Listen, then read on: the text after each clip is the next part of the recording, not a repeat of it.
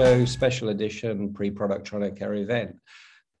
I'm here with Carsten from Viscom. Carsten, great to see you. Haven't seen you for a couple of years now, not, probably not since Apex, Apex 2020, which um, yeah is getting on for getting on for two years.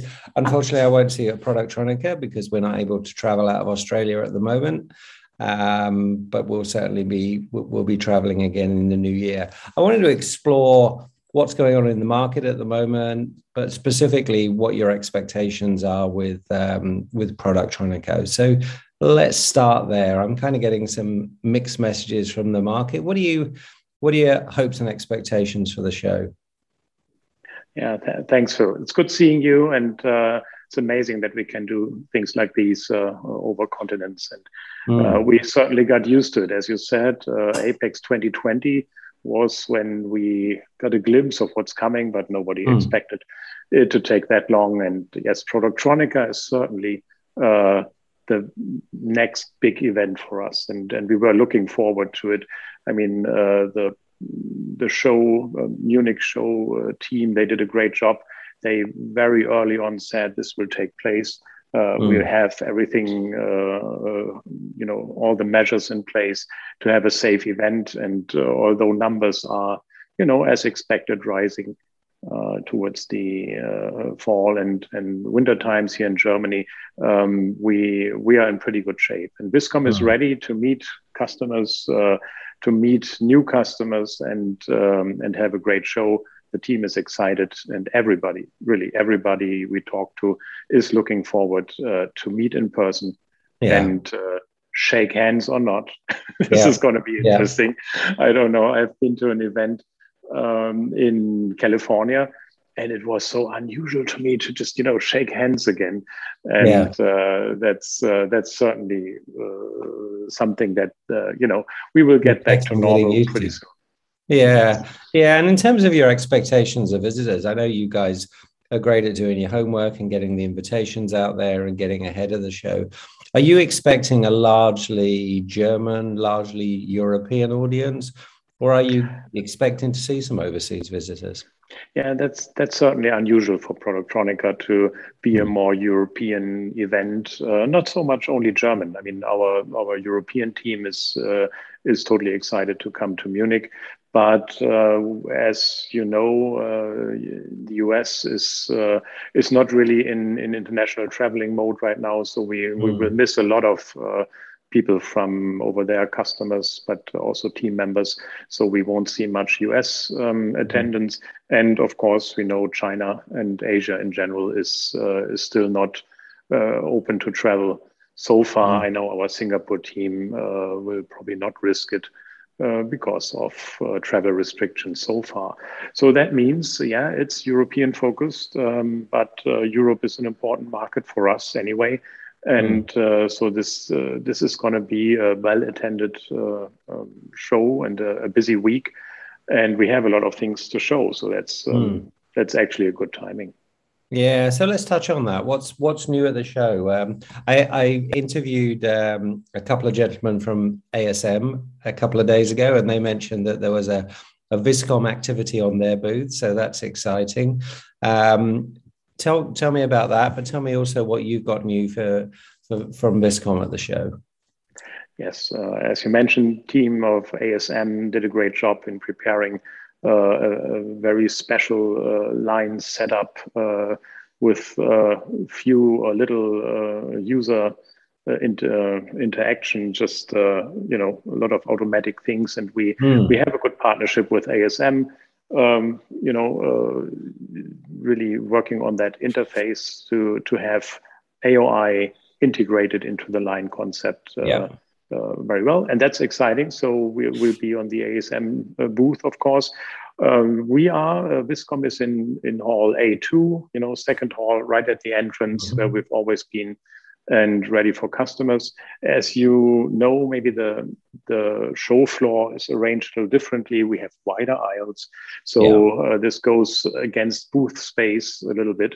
Um, but we really wanted to keep the spot in the front and um, so we have five machines, so everything uh, on the show, something from mm-hmm. uh, inline X-ray, inline AOI, everything in 3D. We have our solder paste inspection, uh, our manual X-ray systems, and uh, something from the wire bond semiconductor world. So we we show the whole uh, product range, and uh, we're very excited to meet customers and and show our new developments, which is mm. something I really want to talk about. What what have we done uh, in the last 18 months? Mm. Pretty much, um, the pandemic was a chance to really invest into R and D to get developments ready, but we also launched a whole new inline X-ray product series which is uh, not only for assembled PCBs, but for semiconductor or let's say advanced assembly products, mm-hmm. then everything from the heavy duty inspection. So what is heavy duty? That's that's large and heavy products, which we see a lot in uh, like inverters in automotive electromobility mm-hmm. applications that require X-ray. Um, we do device inspection. We do that for quite a while, and uh, device inspection means you know the the um, let's say mobile devices, uh, tablets, uh, phones, everything like that, uh, to inspect quality X-ray uh, these devices uh, before mm-hmm. they are shipped, which is exciting and it's it's a big market worldwide, and of course very large PCBs as you see in the server uh, area and in 5G applications and so on. So we we have a new basic uh, system design that has uh, that's like a like a block system. So you yeah. can make it a, a, heavy duty inspection or a, an advanced assembly inspection, and it's uh, it's different products, different interior, but everything on a on a modular concept, yeah. which by the way would allow us to have really short production and setup times if every part that we need is at its place when we need it. Yeah. So and there's and there's the crunch cast and there's the challenge that we find ourselves in at the moment, and one that you you find yourself in, but also one that a great many of your customers find themselves in. The whole the whole supply chain challenge is is is wreaking havoc. We we see these stats come out with book to bill ratios that are that are off the charts. And that's because people are having to order so far ahead. And conversely, people are struggling to get shipments out of the door. Work in progress is rising, inventory is rising, cash deployed is, is rising. There's, it's challenging to manufacture at the moment. Um, yeah, Viscom is in good shape. Let's say it that way. I mean, 2020 wasn't a great year for many of us, mm-hmm. uh, especially for for companies who are heavy in automotive electronics. Yeah, yeah. So let's say up to half of our business is somehow related to automotive electronics, and that was 2020. Not a good, uh, not a happy year. Uh, a lot of investments were put on hold, but uh, there's a lot of catch up going on right now. So mm-hmm. you know maybe it's not a bad thing to be strong in automotive uh, yeah, right now. The whole the whole transition of uh, you know combustion engines to to electric mobility that's a huge challenge i mean the, the, german automotive or the german automakers they they are investing heavily in you know in, in new motors in, in new concepts uh, mm. but there, there's a, a, totally new and that's not only automotive related industry for us that's uh, that's very exciting that's battery inspection so we mm. have worldwide projects uh, from very tiny batteries to very large ones um, to do quality inspection inline in 3D. That's uh, that's really exciting. That's a new business for us. That's mm. growing. Yeah, and so you've seen a good recovery in 21. Um, yes. Yeah. You're obviously challenged by the supply chain issues. What what are you expecting for 2022? What's your you know, what's your prediction, assuming we continue to recover from the pandemic, vaccination rates increase, travel mobilizes again, we see each other in California and um, get to shake hands and have a beer together rather than do a Zoom call. Um, how do you see how do you see business over the coming 12 months? Yeah, maybe you started with 2021 was uh, I think there was a lot of uncertainty how how mm. this whole thing will work out and uh, like many in our industry in this uh, equipment supplier industry for for electronics assembly uh, we are up at least 20% uh, towards our expectations which is a good mm-hmm. thing um, and uh, interesting enough 2022 has all the good signs for further investment and continuity um, and i think the whole supply chain issue if there's anything positive on it, is actually stretching the, the ramp up a little bit. Um, I know it's it's tough in many cases when customers need to be ready in a production line, and it's it's you know getting everything uh, in line together and the components that you need to assemble and so on. And yeah. that's that's something that we work hard on.